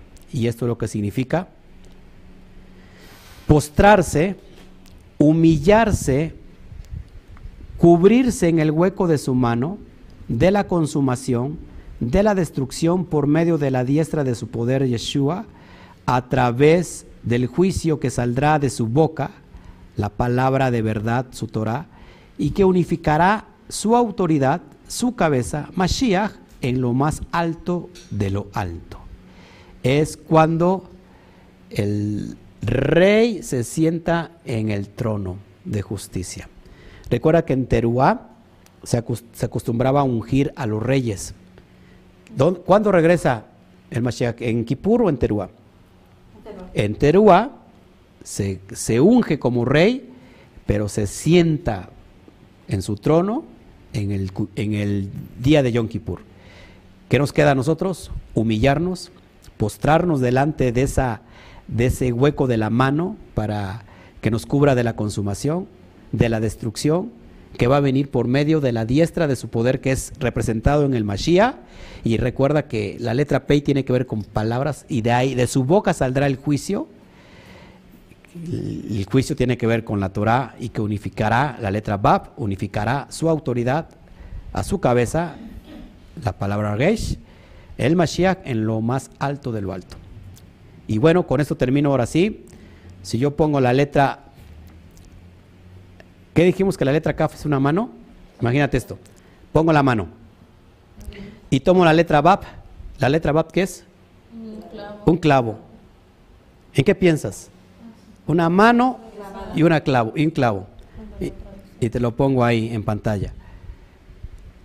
Mano y clavo unidas nos da esto. La mano que fue clavada en esa cruz. Ahora, si yo uno ve, uno, la palabra 20, perdón, la letra Kaf que vale 20 más la letra Bat que vale 6, ¿cuánto me da? 26. ¿Y cuál es el número para 26? El nombre inefable, Yudkei Batkei. O sea que el, no es que se haya crucificado Yudkei Batkei, ¿eh? sino que el propósito de Yudkei Batkei fue crucificado como pacto para alcanzar a todas las naciones a todo Israel entre las naciones. Amén. Y bueno, ya terminamos, mis amados hermanos, vamos a, orar, vamos a mencionar los nombres para que podamos decir fuertemente Hatima, Hatima Tobá. Vamos a decir el, el tiempo de gracias, gracias. Vamos a a ir ya a, los, a lo último. Ya este Alberto se fue a asomarse y ya salieron las estrellas como 20 veces. Amén. Quiero que leamos esto, esta declaración poderosa, porque no puede quedar eh, Vamos a empezar a cerrar este, este Yom Kippur esperando que haya yo podido transmitir la esencia más profunda a cada uno de nosotros. Y que hoy que hemos recibido esto, que no quede solamente como una, un paso de información. Y que podamos a, lo mejor llorar un ratito y que eso se nos olvide, sino que esta esencia se quede marcada para toda tu vida, no solamente para ustedes que están aquí y me hicieron el favor, les amo, eh, son mis hermanos, sino también para todos ustedes que están del otro lado viéndome, escuchando este mensaje, que sea una realidad. Así que vamos a orar y vamos a recitar el Esma para pasar el proceso de la amidad, que es la bendición, una de las bendiciones finales que se cierran en Yom Kippur. Recuerden que después de recitar el Esma Israel vamos a decir Baruch Hashem Kebot Malchutol Leolam Baet y lo vamos a decir muy fuerte. Yo lo digo y ustedes lo repiten, porque en este tiempo los ángeles somos como ángeles delante de la presencia de Hashem. Vamos a orar, el Esma Israel, y después de esto vamos a anunciar, vamos a anunciar la primera parte de los nombres que tengas. ¿Te parece bien? Sí. Oremos, por favor. Esma Israel, usted repite conmigo, allá, todos que están allá conmigo repiten. Esma Israel, Adonai Eloheinu, Adonai, Adonai Baruch Hashem, Kebot Malhutó. Leolam Baet. Amén. Ahora lo decimos en español. Oye Israel. Adonai nuestro Elohim. Adonai uno es. Bendito es el nombre de su glorioso reino por toda la eternidad. Y, antes de seguir la, la- decir la otra oración, por favor, si nos puedes leer los primeros nombres. Sí, amén. Estos nombres, algo- es- bueno, Repítelos, decláralos. declaramos eh, esta oración y que sus nombres sean inscritos y sellados eh, en el libro de la vida de Armando García, Armandito García Jr., de Alejandra Brito y el bebé.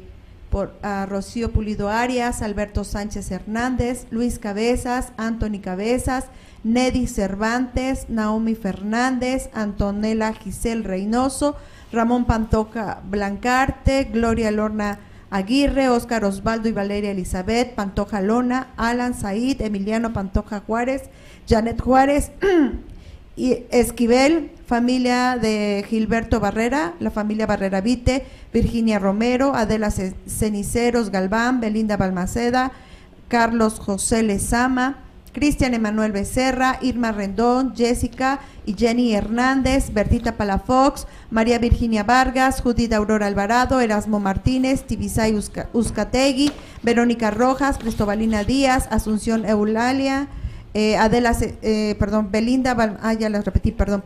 Nelcy Cavazo Martínez, Javier Vidal Briseño, Muñoz, Jenny Flores, Isaac y Jenderson Briseño, Esther Santana y familia Flores Santana. Leemos otra parte y dices, y dices otros nombres. Vamos, Amén. di- digo la frase y lo repiten, por favor. Escucha, oh Israel, Adonai nuestro Elohim. Escucha, oh Israel, Adonai nuestro Elohim. Ad- Adonai es uno y único. Amarás al Eterno, tu Elohim, con todo tu corazón, con toda tu alma y con toda tu fuerza. Que las palabras que te mando hoy estén en tu corazón. Impártelas a tus hijos. Habla de ellas en tu estadía en casa y cuando vayas por el camino, al acostarte y al levantarte, átalas como señal en tu brazo, llévalas como frontal en medio de tus ojos, escríbelas en los dinteles de tu casa y por tus portones. Amén. Otra, leemos otra lista.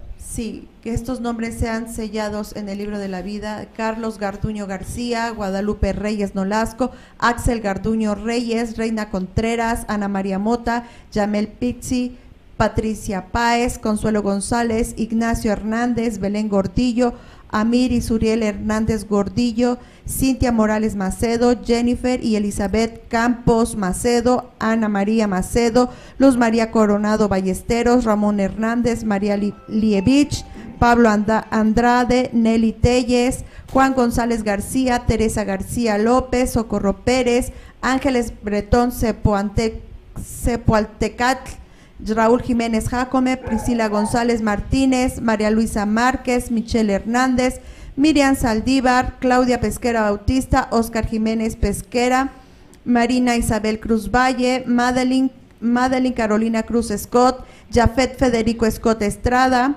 Omar Bautista Flores, Anel Jiménez González, Alexi y Airi Bautista Jiménez, Katia Erika Montalvo, Gregorio Bernardo Rosas, Sobeida Yadira Pérez Cisneros, David Bernardo Pérez y Daniel Bernardo Pérez, Graciela Rosas Rojas, Noel Bichis, Xiomara Ocampo, Minor Vilches Ocampo, Oscar Telles, Lourdes y Adrián Telles, Dariana Ramírez, Giovanna Madel, Héctor Serrano, Gustavo Ramírez, Damaris Medina, Cristian Omar, Frankie Frank Meléndez, Rosa de la Cruz, Hugo Díaz, Bridget Cervantes, César Cervantes, Seven Díaz y Pablo Díaz, Magda Escalante, Virginia Romero, Luis Castillo, Stephanie Medina, Zulma Lucero Rosal- Rosaldo, Rafael y Juan Santiago Rosaldo, Pedro Santiago, Angélica Berrones, María Vargas, Judith Aurora, Luis y Mari Pérez, Ivonne Espinel, Patricia Nat- Natalie, Alexandra Maca- Marcalupo, Connie Montañez, Ángel y sus hijos Ángel y Ani Andrea, Marta Vázquez, Gil- Gilbert Briseño Ruiz, Mari Díaz Villegas, Marisol Cardella, Mari Montañez, María Guadalupe Montañez. Leemos otra parte. Vamos a empezar con la midá, hacer la tefilat ha midá, que es la oración permanente. Y con eso estamos, damos- leemos una parte, yo, yo, yo digo y ustedes repiten y damos parte a otra, a otra sección de nombres. Así que repita conmigo, Adonai, abre mis labios y mi boca. Anunciará tu alabanza. Bendito seas tú, oh eterno. Elohim nuestro. Y Elohim de nuestros primeros ancestros. Elohim de Abraham. De Yitzhak. De Jacob. Tú eres poderoso. Por siempre. Y para siempre. Oh Adonai. Nosotros reconocemos tu pureza. Tú eres puro y tu nombre es puro. Los seres humanos que han sido purificados, todo el día te alabarán. Selah, Elohim, Rey grande y puro eres tú. Bendito seas tú, oh eterno, Elohim purísimo. Colosal es Adonai de las huestes. En el juicio, el Elohim purísimo es apartado, distinto y puro en la justicia. Bendito seas tú, oh eterno, el Rey purísimo.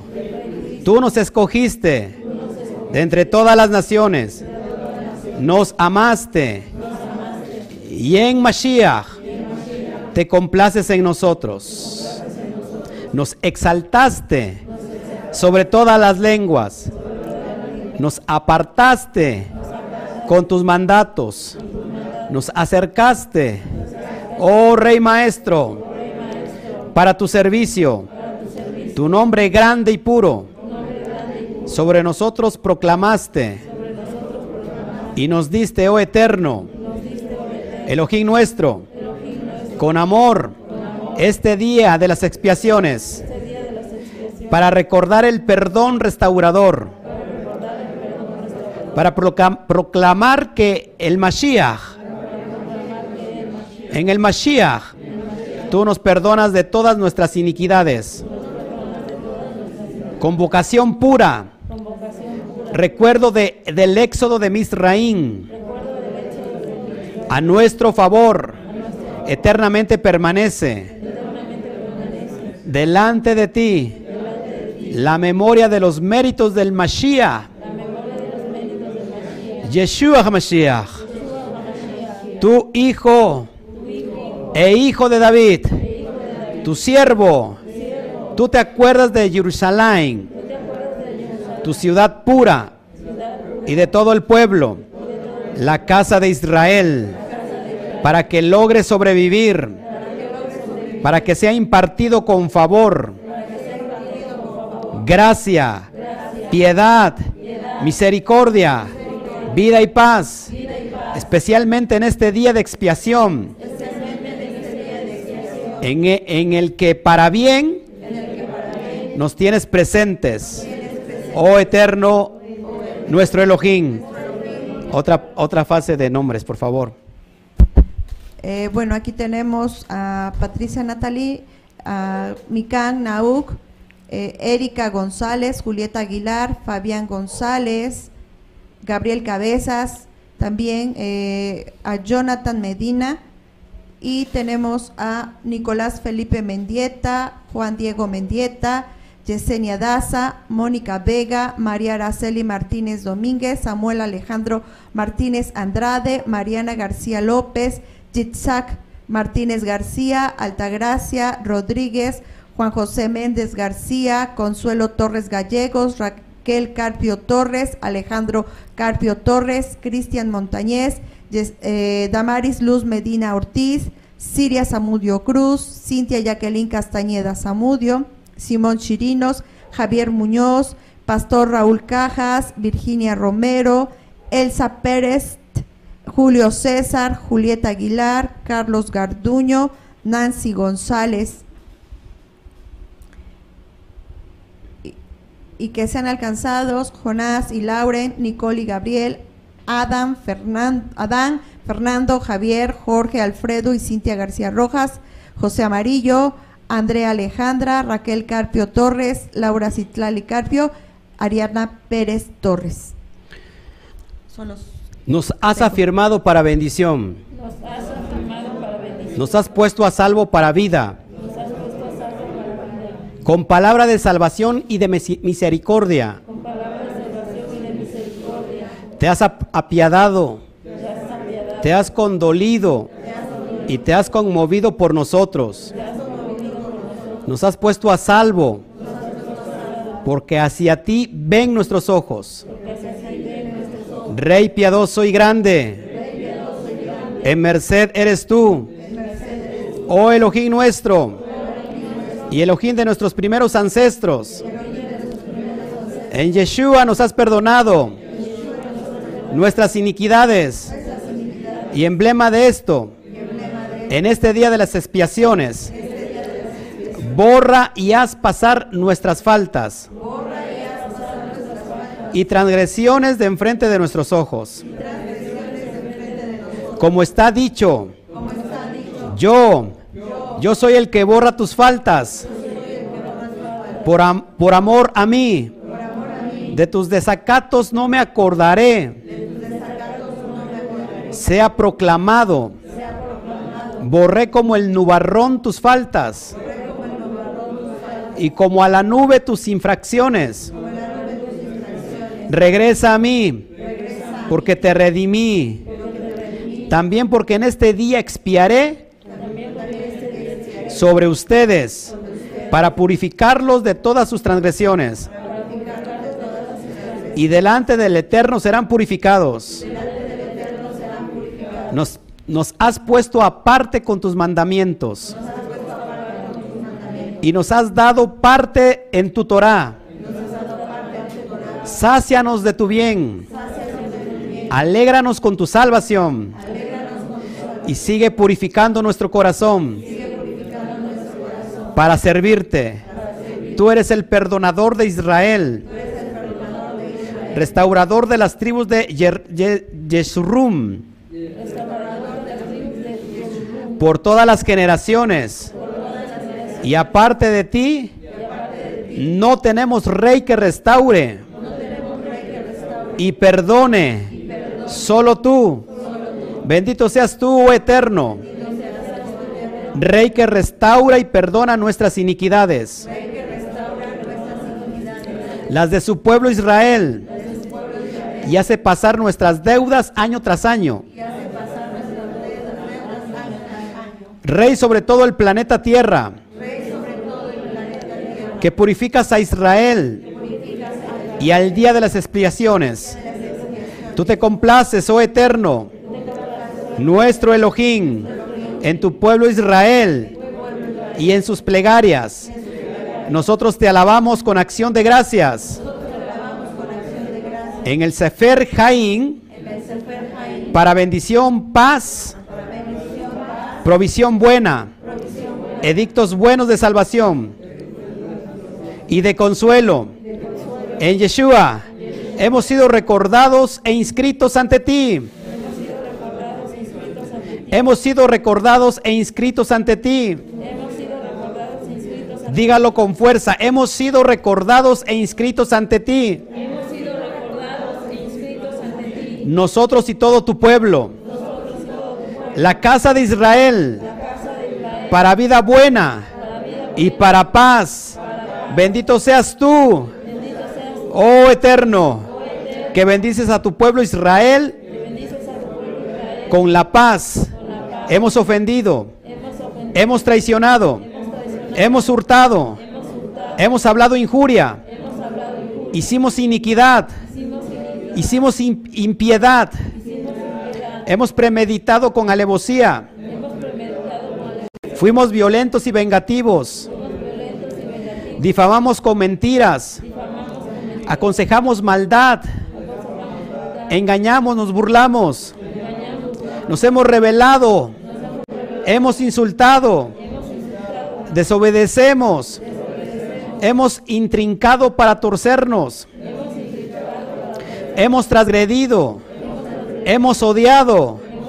Endurecimos nuestra cerviz. No hemos, nos hemos pervertido. Nos hemos corrompido. Hemos aborrecido. Hemos errado y hemos timado. Nos hemos apartado de tus mandatos y juicios buenos.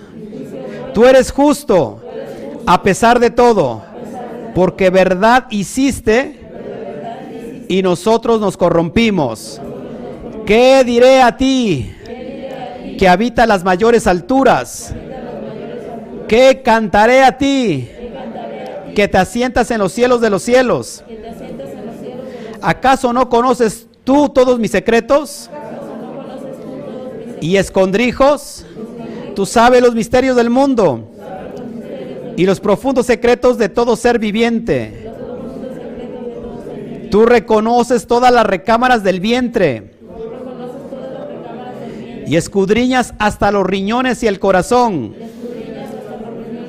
No hay para ti cosa oculta ni secreto delante de tus ojos. Por eso ha sido tu voluntad, oh eterno, Elohim nuestro y Elohim de nuestros primeros ancestros,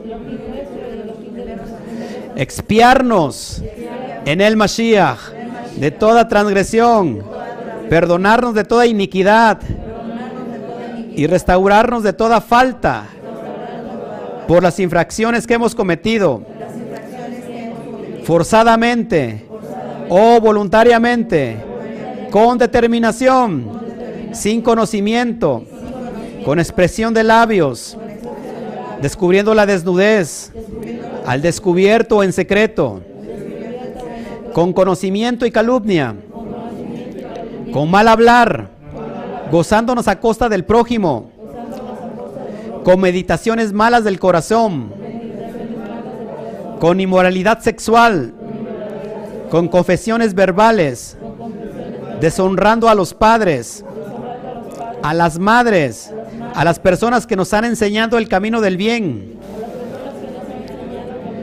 con mala intención y alevosía, con dureza de mano, profanando el nombre, con inmundicia de labios, con torpeza de boca, con instintos de maldad, sabiendo y no sabiendo, con engaño e impostura, ligando con soborno, con burla, con lengua maliciosa, con carga y, co- y- y con impuesto, con mal ojo que se fija en apariencias, con labor o con orgía y festín, con usura y atraco, con inclinación para vociferar,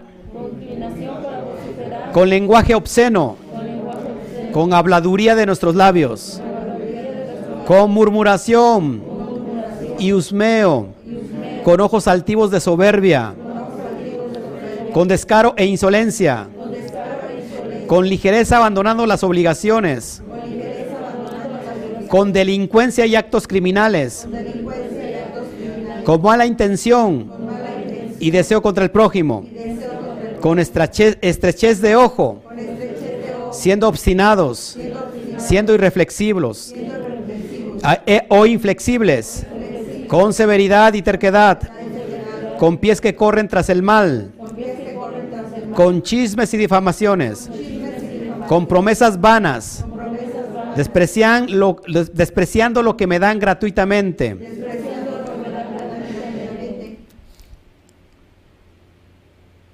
Despreciando lo que me dan gratuitamente. Con egoísmo pedigüeño y con incredulidad de corazón. por todos ellos.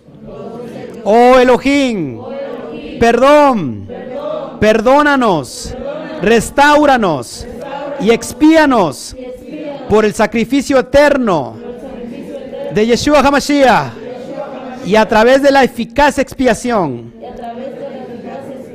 en su sangre. Oh Elohim mío, yo no me creé a mí mismo. Polvo soy y mi vida simple arcilla. Cuando muera, ciertamente seré una vasija vacía y bochornosa. Por eso, sea tu voluntad, Elohim mío y Elohim de mis primeros ancestros, que yo no transgreda más. Y si lo hago, prefiero caer en las manos de tu gran misericordia que en las del sufrimiento y en la enfermedad.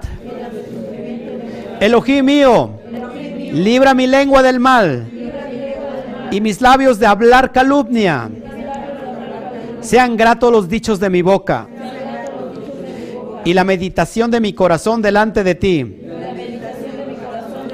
Oh eterno, mi roca y mi redentor, el que ya consolidó la paz en su alta mansión, siga perfeccionándola con sus piedades en cada una y en cada uno de nosotros, sobre todo Israel. Y digan en el nombre de Yeshua HaMashiach. Amén, amén y amén. Hay más nombres. Y ya finalizamos con los niños que también eh, algunos ayunaron y algunos no, pero este ya habías explicado que también sean inscritos en el libro de la vida, aún a su pequeña eh, eh, corta edad, que están siendo instruidos por sus padres, por sus madres, a la niña Daniela Danae, a Adiel y a Biel Bautista Montalvo también. Amén. Amén. Amén.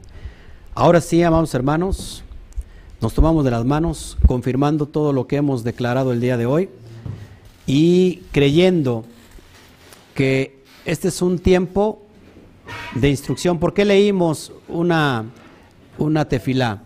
¿Por qué, ¿Por qué leímos? Porque es tiempo de instrucción para saber qué es lo que estábamos haciendo. Abacadosh, gracias, infinitamente, por tu misericordia. Nos hemos acercado delante de ti. Perfeccion- perfeccionanos. Padre, creemos que somos tamín, que somos completos, porque tú eres la parte que necesitamos. Te damos gracias por este día.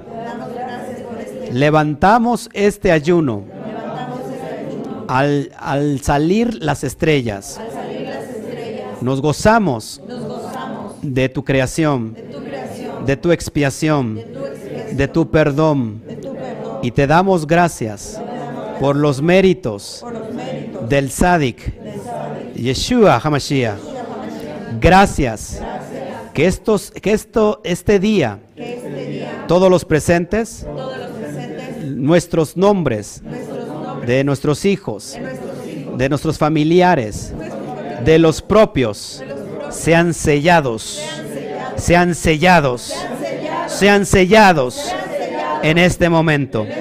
Amén, amén, amén. Y todo mundo decimos, Hatima Toba, a la cuenta de tres. Uno, dos, tres. Hatima Toba.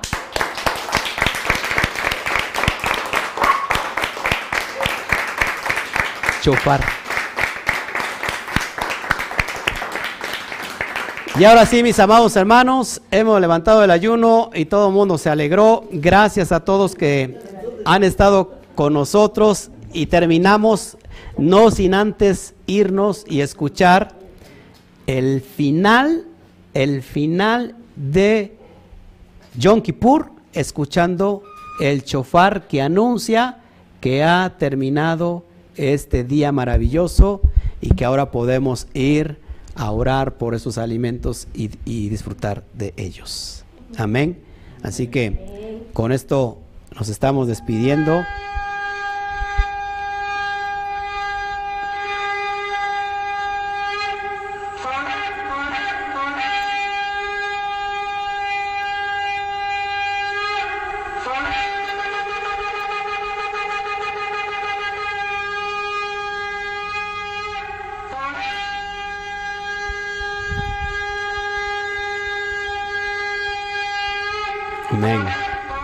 Jatima Tobá. Ahora sí, nos abrazamos. Felicidades. Que el, que el Eterno les bendiga grandemente y que este tiempo haya sido un tiempo de, de gran bendición. Estamos al aire. Así que a todos ustedes allá que nos ven, Jatima Tobá, les abrazamos a distancia, les amamos. Que el Eterno, que el Eterno me los bendiga. Gracias por haber estado con nosotros, Jatima Tobá. Amada mía, Jatima Tobá. Ahorita nos vamos a abrazar, Jatima Tobá. Que el Eterno me los bendiga y nos vemos para esta semana preparándonos para qué? Para la fiesta de Sukkot. Eh, ya a partir de ahorita, de este momento, si usted empieza a hacer la azúcar, está permitido hacer la azúcar ya. Ya estamos dispuestos. Y hermanita está delante de la cámara. Este, y nos vemos ya eh, todos juntos para este Shabbat que viene, primeramente el Eterno, en la Keilah. Así que, amados hermanos, pues nos vamos bien alegres. Gracias a todos, les amamos. Que Hashem me los bendiga, les multiplique y que este nombre en este momento haya sido sellado en este día tan especial. Nos vemos, que el Eterno me los bendiga. Nos vemos, dele un fuerte aplauso al Eterno.